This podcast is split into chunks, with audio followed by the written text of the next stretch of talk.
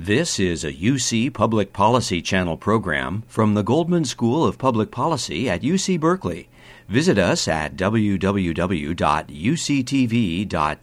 slash public policy for more discussion on solutions for the good of all. It really is a, a it's an honor for me to introduce Joshua Dickson.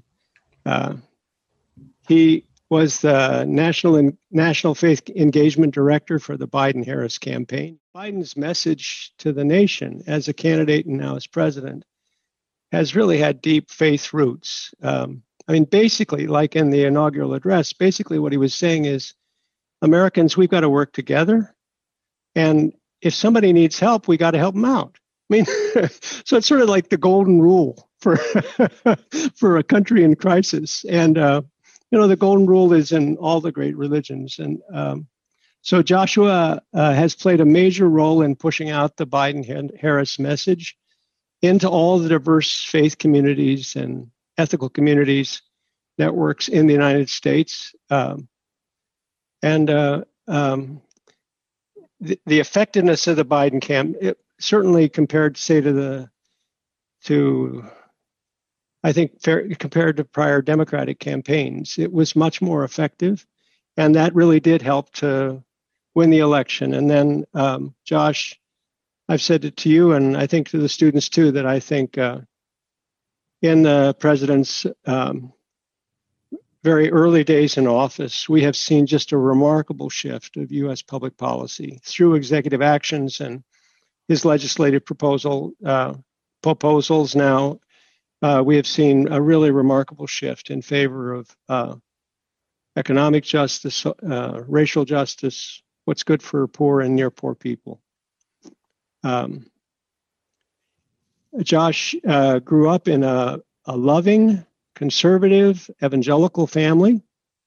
Uh, as a young man, he was moved, presumably by his faith, to work on the south side of Chicago. And that experience as a teacher and an organizer on the south side of Chicago really changed the direction. You know, he, he felt a call to, to move in the direction of uh, a life uh, focused on racial and economic justice. He has, uh, I have experienced that he has tremendous energy for fun. I, I, when I was read up on him, really, I forgot. What he does for fun is he goes out and run, runs 50 or 100 miles for fun and then but he brings that also that energy into his uh, work on the intersection between faith and politics and uh, we josh we very much look forward to hearing uh, what you're thinking and doing in your new position. Thanks for coming.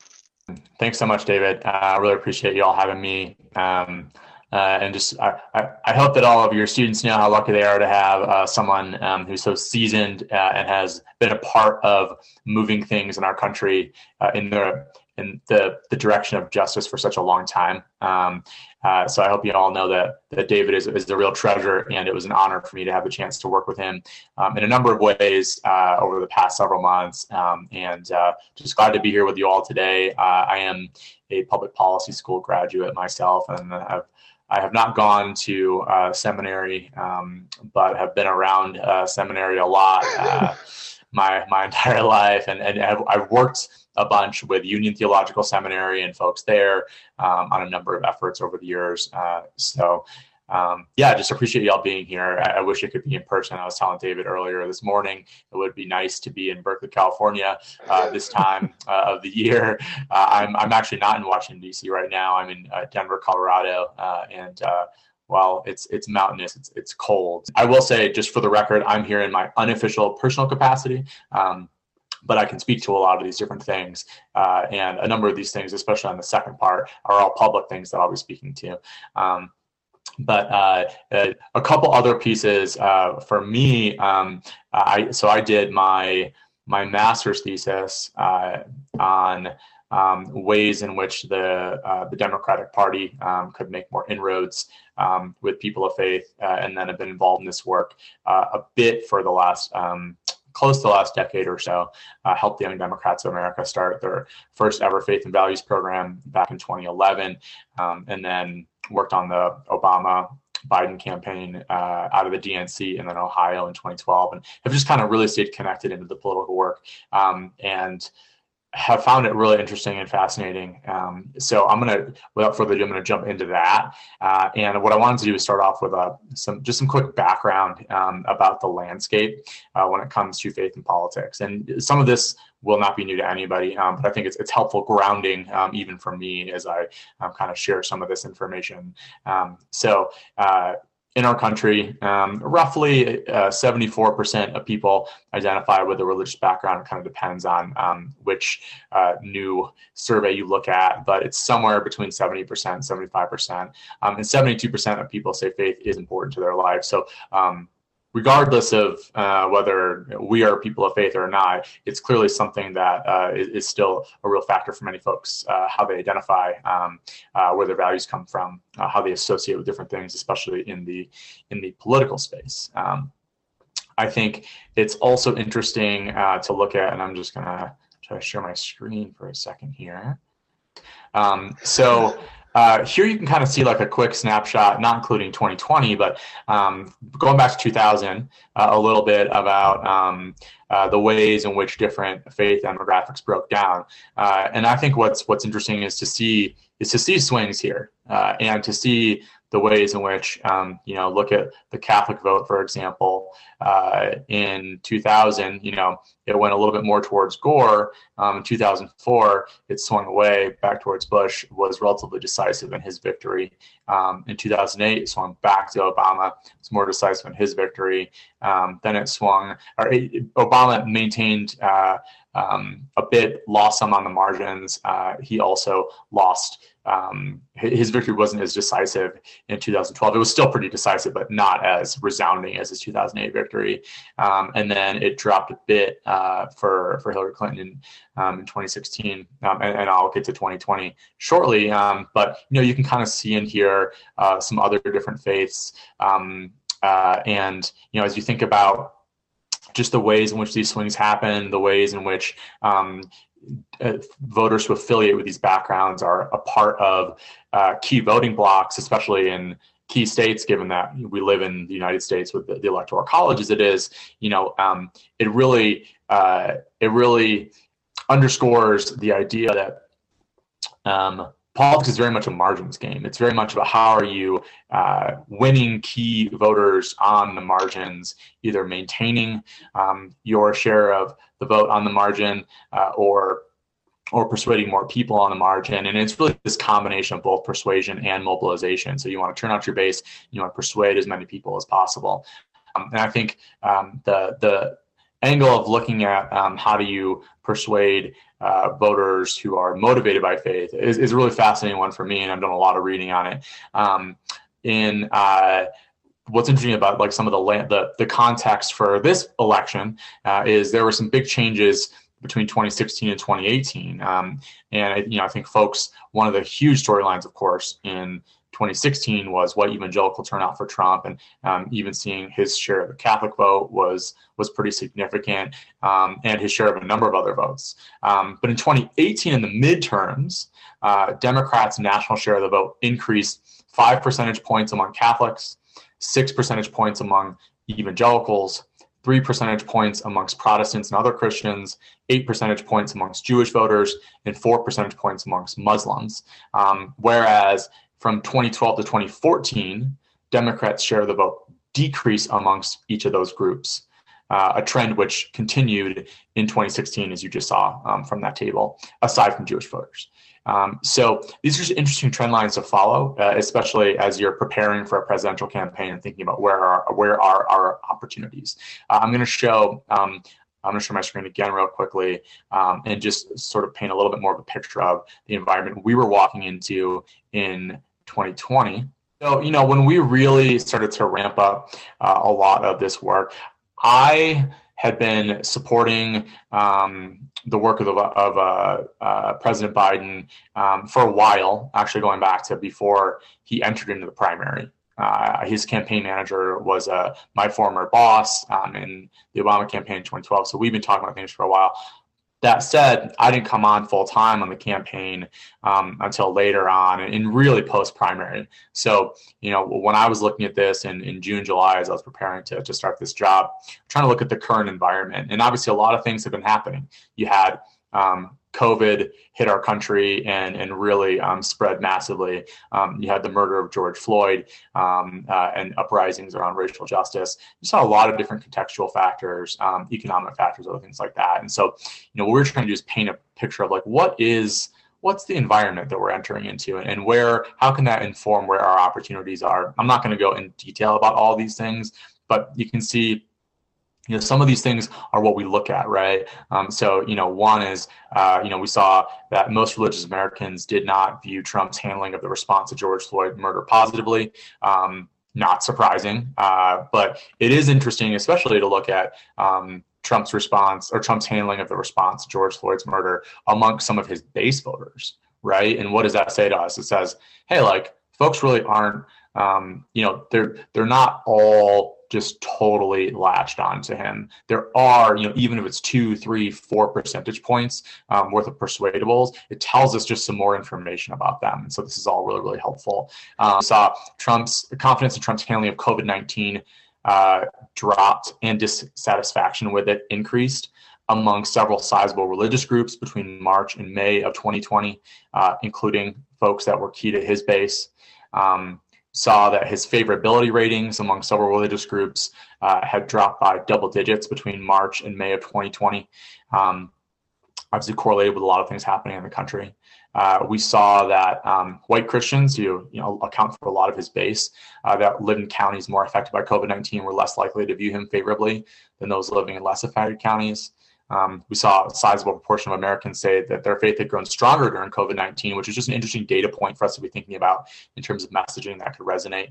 Um, and and then there's just other things too uh, in the environment where we saw, you know, as of June 2020, that a large percentage of his base didn't didn't view him as religious, um, and that there were some implications uh, around that um, for uh, how we could appeal um, in terms of values messaging. I share these not for you all to look at the ins and outs of them. Um, this is all publicly available information, but more so to give a sense of like some of the things that we look at and some of the trend lines that were that were helpful for us as we kind of looked through and thought about, hey, like where are our big opportunities? And for us, you know, obviously at the national level, it's helpful to see these different um, to try to make gains on the margins, but really the state level, when you're talking about presidential elections in the U.S., is where it's significant. Uh, and so I want to share this table too, because it gives you a little bit of a snapshot as well of some of the states that I was thinking about and looking at. Um, so you can see uh, in the left-hand column the name of the state,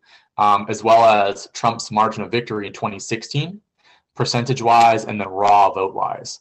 Um, which gave us an idea of like, hey, you know, all things held equal, if we could make some slight shifts, what would, how might that play out? You know, if you can shift um, uh, the Catholic vote by five percentage points, if you can, if you can have, um, you know, five percent higher voter turnout amongst uh, black protestant voters. Um, and and just know too and, and, and i have this included up here um, is that because of exit poll data because of limitations in exit poll data uh, we just don't have data for as many groups as we would like. So there are a lot of groups in here um, that I would like to have more information about, but usually we just work off of what we have.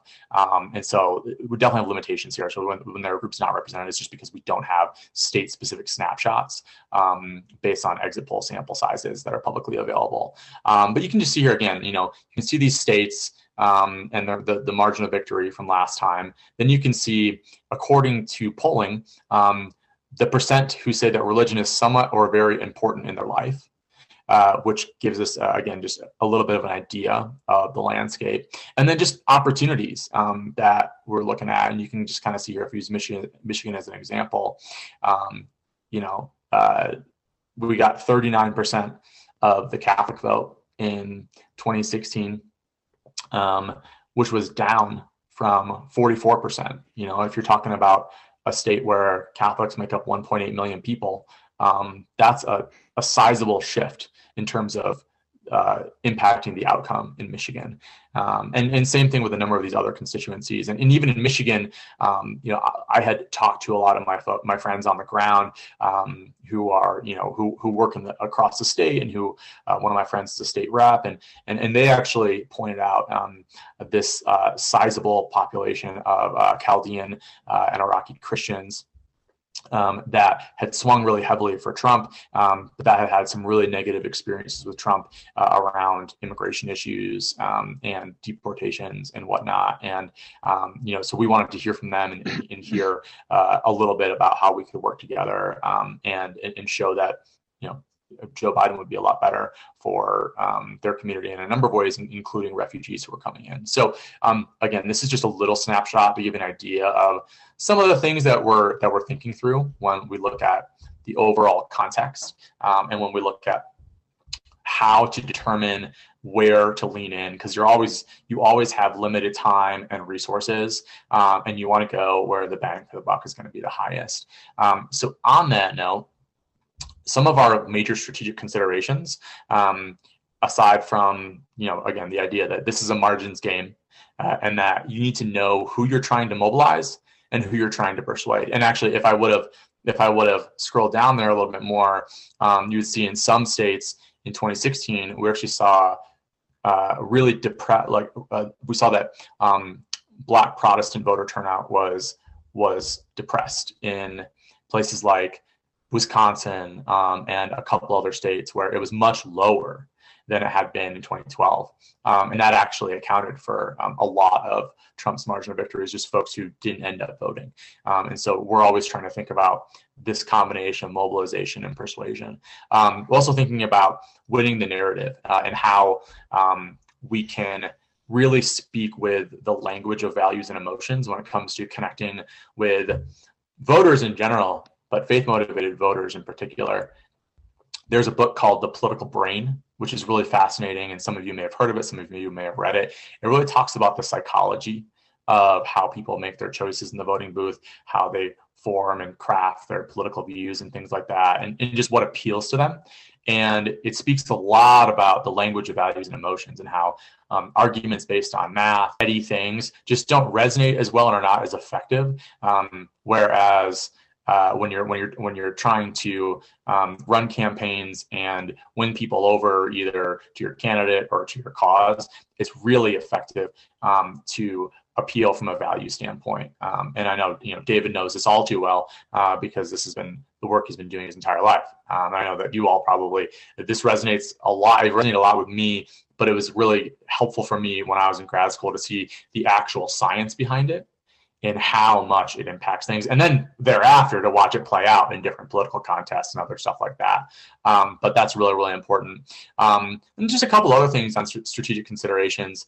You have to make people know they matter to you, and I think if if you don't do that, um, you can people can feel really turned off by you and actually um, want to tell their friends not to support you uh, that's a very big thing, and I'll get to that in a little bit when it when it comes to this this space. Um, and then you know, building trust through trusted messengers, and this is this is such a key thing. You know, like me as one person, I am a straight white progressive evangelical male um, who was born uh, to a middle income family in upstate New York. My perspective is and will always be um, limited because of different identifiers, different experiences, things like that.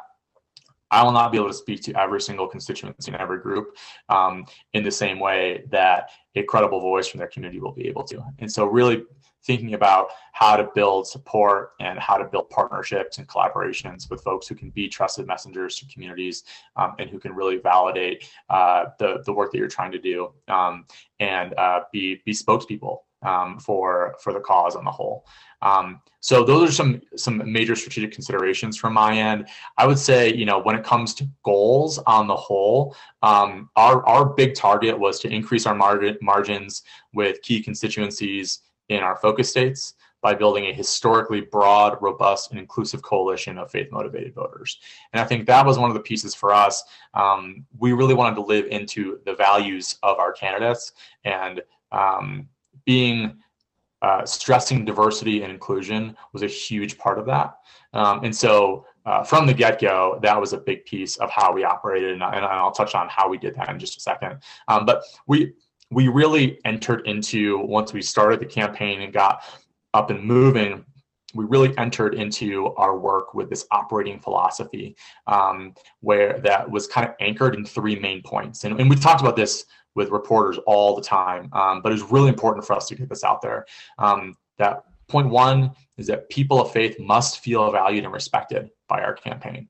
That was something that uh, we had heard that folks uh, hadn't always felt from Democratic campaigns, um, and that we knew was really, really important uh, if we were going to have a uh, try to have a foothold and win over new voters, um, and even to mobilize our base. Um, two, we knew that we had to ask people of faith to vote for us, uh, and Amy Sullivan wrote this great book called The Party Faithful.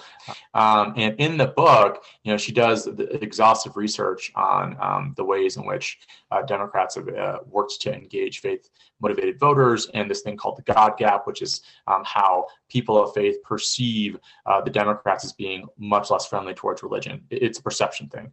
Um, and one of uh, Amy's kind of big points is um, too often uh, Democrats don't even ask people of faith for their votes. And so for us, one of our one of the core points of our operating philosophy was we're going to ask people for their votes. Um, and then third was we wanted to give people a reason to to vote for us rather than just to vote against our opposition. Um, so those things really anchored our work. And then we had several strategic pillars that kind of guided the actual things that we did. On the whole, the issue that that that rose to the top most consistently was addressing systemic racism, especially in the wake of George Floyd. Um, but some of that research that we did, these conversations all really helped with that. And so our argument was um, that this was the real religious issue of the election for the voters that we were really trying to persuade, um, where it would really, really make a difference. Um, we also worked to get our message out through a very aggressive press engagement strategy, um, through paid media, uh, through interviews that our team did and that other um, surrogates did through op-eds um, through endorsements through videos from our candidates um, through videos from surrogates like president obama uh, and more so the narrative piece was a really really big focus for us especially during covid especially during um, this strange campaign where everyone is home and everyone's on screens all the time um, the second big piece was like we wanted anyone anywhere who wanted to be a part of our work to have ongoing opportunities to do that. Um, we we hosted different types of events. Uh, we had different types of coalitions, and, and David saw this um, firsthand. Yeah. You know, we had evangelicals for Biden. We had LGBTQ believers for Biden. We had AAPI Christians for Biden. We had Hindu Americans for Biden, Jewish Americans for Biden, Muslim Americans for Biden. Um, Sikh Americans for Biden, progressive believers for Biden. Um, just this basically all of the, the, the different identities and, and, different individuals we worked with uh, across the board, um, we just worked with them to ensure that they felt represented and included. Uh, and so we hosted events for all these different groups, young believers for Biden, women believers for Biden. Um, we hosted every single group that I mentioned and more. We hosted events with, and, and some of them multiple.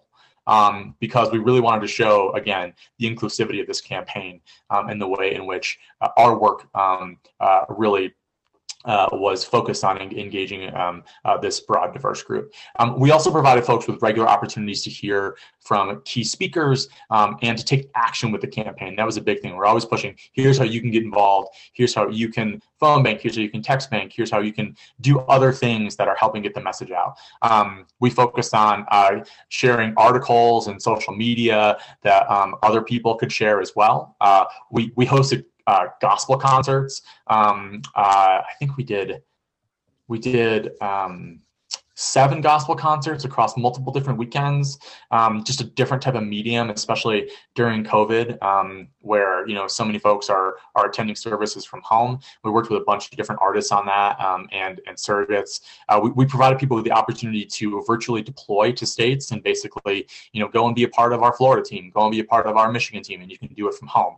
You know, and they would work with our with our teams there um, and more. So we basically wanted anyone who was looking to be a part of this work. We wanted them to have ways ways to take action um, and to actively be involved in this. Um, I'm sorry. Third is uh, we did nonpartisan voter registration and turnout. That was a big thing. We worked with a lot of different congregations on that, um, and you know, just really, uh, especially with all of the the different threats um, to uh, voters all around the country, um, particularly voters of color um, and marginalized communities uh, from our opposition. Um, we really wanted to make sure that uh, folks had the, the, the, chance to do that and to partner with us this way for, for 501c3s we we had a, a, big focus number four on leader engagement and mobilization. Um, so i mentioned we hosted listening sessions. Uh, we had different advisory groups. So for those coalitions that i mentioned we had advisory groups uh, kitchen cabinet groups we met with regularly to hear from to work with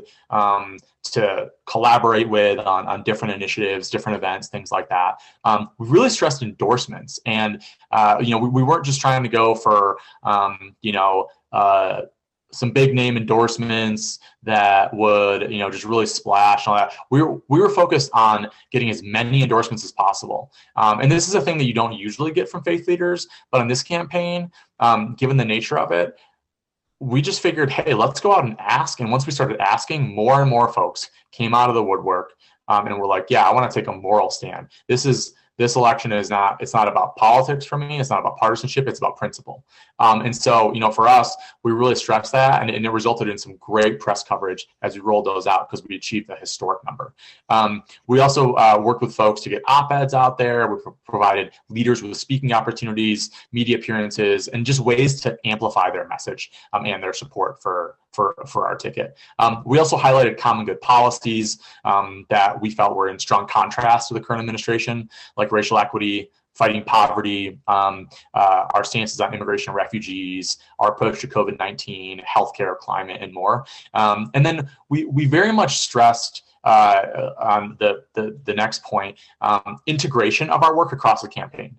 So uh, we worked with the paid media team to do a seven-figure ad buy um, that was focused on uh, key faith communities in swing states. Um, we worked with the communications team on a number of different things that they were doing. Uh, we worked with the speech writing team um, uh, to insert things when you know different uh, whether it was our uh, one of our candidates or another key surrogate was um, going to be delivering a message to a, a, particular community. You saw one of those speeches um, in the, the poor people's campaign address that uh, president biden did. We worked with our digital team um, to get uh, content out there um, and to ensure that uh, we were amplifying our values messaging. Um, we worked across the co- the national coalitions team that I worked on. So I worked with all of my other colleagues. I worked with our women's outreach director, worked with our Latinx outreach director, worked with our AAPI outreach director, worked with our um, uh, Black Americans outreach director, worked with our LGBTQ outreach director, and everyone. We did uh, events together and really just tried to show the intersectionality of our work. Um, we worked with our policy team, we worked with our field team, and more. And then um, the final piece on this is we worked with all we worked with all of our swing states, all of our battleground states to try to replicate this programming at the state level. So I had uh, regular, uh, weekly, or more frequently um, touch points with folks from 15 different swing states who we were working with, um, providing guidance to and supporting. Um, so that's kind of a rundown. Um, what were the results? Uh, at the end of the day, um, we hosted 112 national events in three months with more than 3 million attendees, uh, including uh, seven virtual gospel concerts. Um, we secured more than 2,500 faith leader endorsements, a record number for a Democratic presidential campaign. Um, we secured 130 plus earned media stories, including in the New York Times, CNN, NPR, Washington Post, Christianity Today, Associated Press, um, and we had op eds uh, that were written about. Um, their own personal faith journeys from both of our candidates. So uh, we had a, an, an, op-ed from President Biden, which I think you all read uh, in Christian Post, and then we had an op-ed from Vice President Harris um, in Deseret News in the lead up to the vice presidential debate. Um, we also ran a seven-figure, as I mentioned before, ran a seven-figure uh, faith ad budget, um, the highest of any Democratic presidential campaign in modern history, um, and we. Uh, on the, the number side, um, we increased the national share of the Catholic vote uh, by six points, um, and the Catholic vote accounted for roughly um, 22 to 25 percent of the electorate. Uh, we we saw a 12 point gain amongst white Catholics. Um, we saw our share of the evangelical vote uh, go up. Uh, it kind of depends on which which exit polls, but anywhere from a, a few points, um, which was kind of what our target was, all the way up to seven points.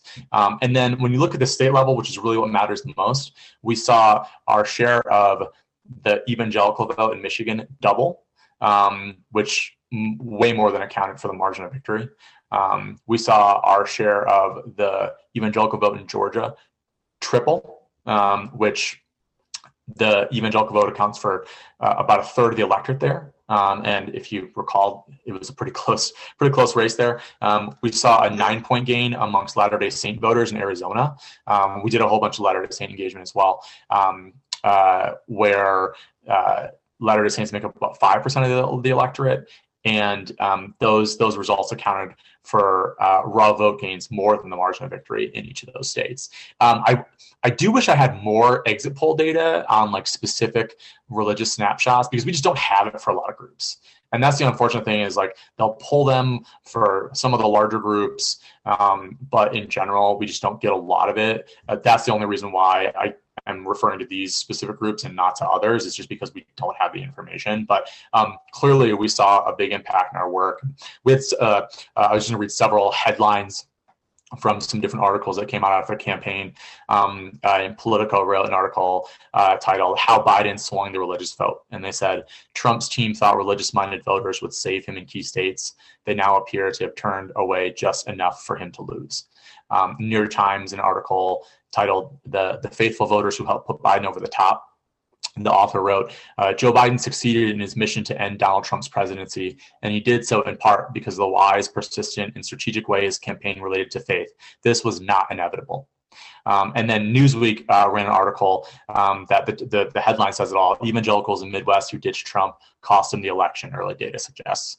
Uh, I told you I geek out on this stuff and get really into it. Uh, before I even started on the campaign, before I even before my even job, my, my job description was even up, I wrote like a 15 page heavily detailed memo that I spent like 40 hours on, and it was fun. Um, so uh, I get really into this stuff, so I can I can talk too much. Um, for me, the the day I decided I was going to work on the 2012 campaign, I didn't know what my job was going to be. I had no idea how I was going to get connected in, but I was at an event at the Kennedy School, and Eric Cantor, uh, who some of you all remember. He was the um, majority leader in the House at this time, so he was number two to John Boehner. He came and spoke, and I remember someone asked him um, about the Ryan, the Paul Ryan budget cuts, and they were like, you know, how could you support something like this that has such a mental, such a detrimental impact uh, on the poor and vulnerable at home and abroad? And he said, trade-offs. You got to make trade-offs. And I was like, that right there is what's at stake is is is that perspective. And and that just goes against so much of what i personally stand for. Um, and, and and i see that when it comes to how folks are going to actually legislate and work um, to provide more opportunity for the most vulnerable um, and, and, and, and to try to address the historic inequities that exist in our country, I just saw such a contrast there. And so when I joined the campaign, that was a lot of what we talked about was was that values contrast. So we should talk a lot about poverty, and you know, David can speak so much to this because he was working uh, on this congressional hunger fast and on all these different things opposing the Ryan budget cuts. Um, but you know, that was a big frame for us. I remember when I went around Ohio and had people had surrogates come in. You know, usually uh, I would go like pick someone up from the airport, you know, whether it was like Vicki Kennedy or Senator Dick Durbin or someone else. And, you know, they'd have their talking points from from their their team, but they'd say, What do you think I should talk about? You know, as we are like driving to an event.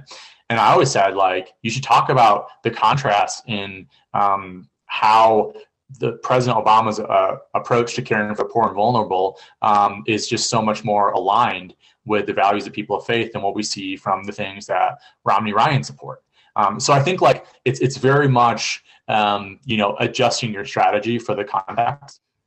You have a unique, I think, a unique perspective on American faith communities.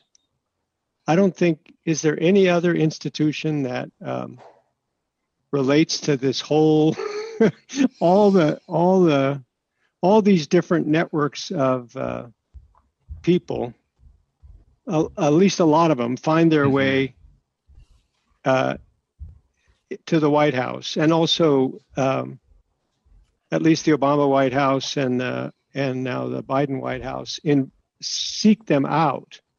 You know, they're inviting in different faith communities, and I don't.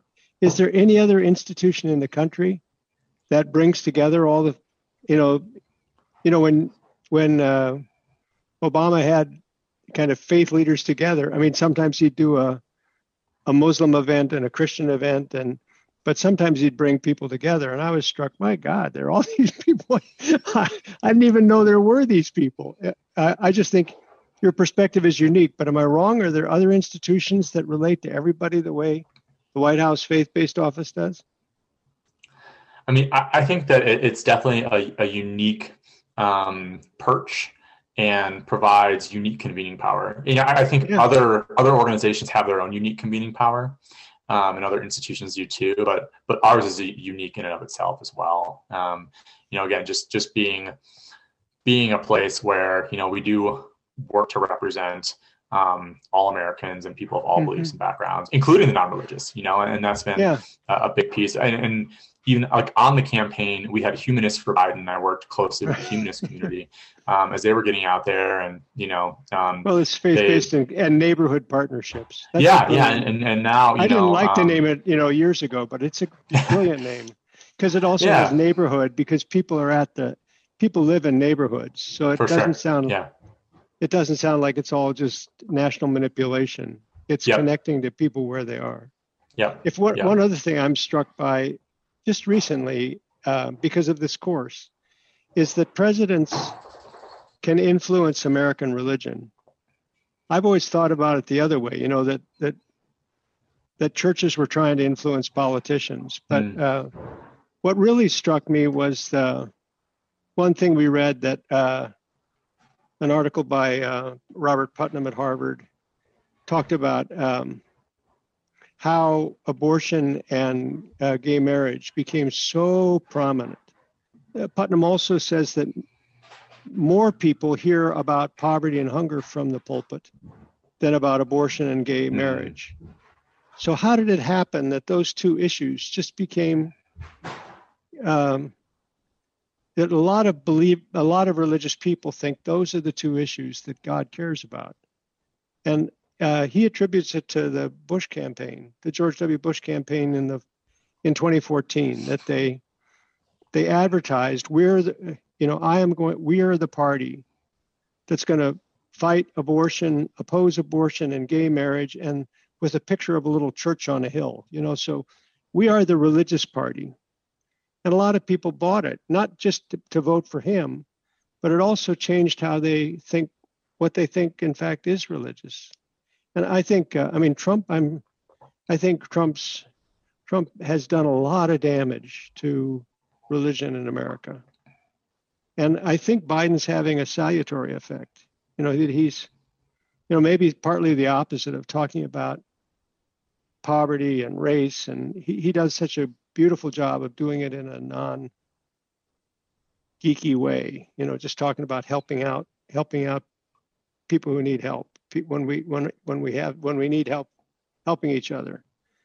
Well, I mean, um, he's he's authentic. You know, I think yeah, that's the thing, and we talked about that a lot during the campaign. Is like he's pretty authentic to who he is and what his values are, and he's someone who, you know, he he's he's gonna care about you and want to know what's happening with your family, whether you're Catholic like he is, or whether you're Jewish, or whether you go to an AME church, or you have no faith at all. Um, you know, he he has so many relationships. He cares about people deeply, um, and he, you know, really he empathizes and he seeks to connect, and and, and that's been that's been such a hallmark part of who he yep. is. It's um, really true. He, you know, um, with this particular situation, and I think that again, he's he goes he goes to mass. Yeah. I mean, I, I, I don't know how many times.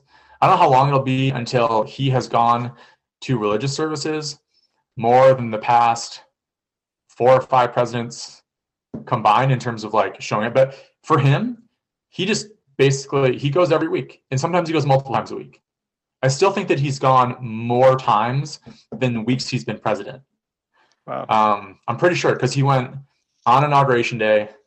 He's gone every Saturday or Sunday. He was at Camp David one week, and I don't know um, if he if he went then, but he uh, he went during Ash Wednesday too.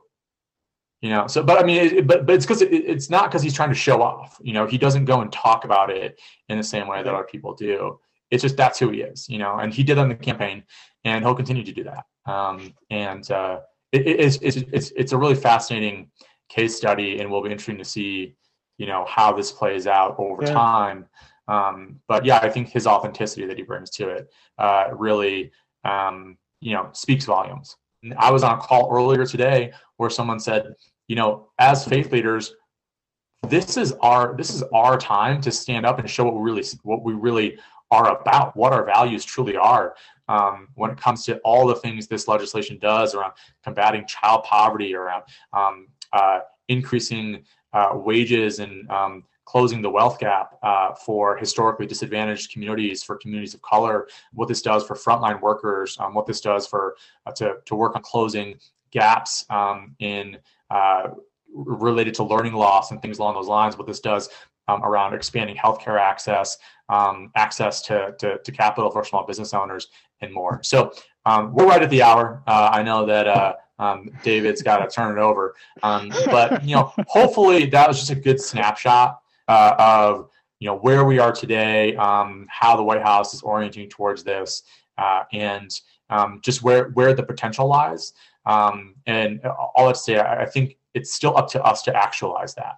Um, so that's the task at hand, and I'll turn it back to David.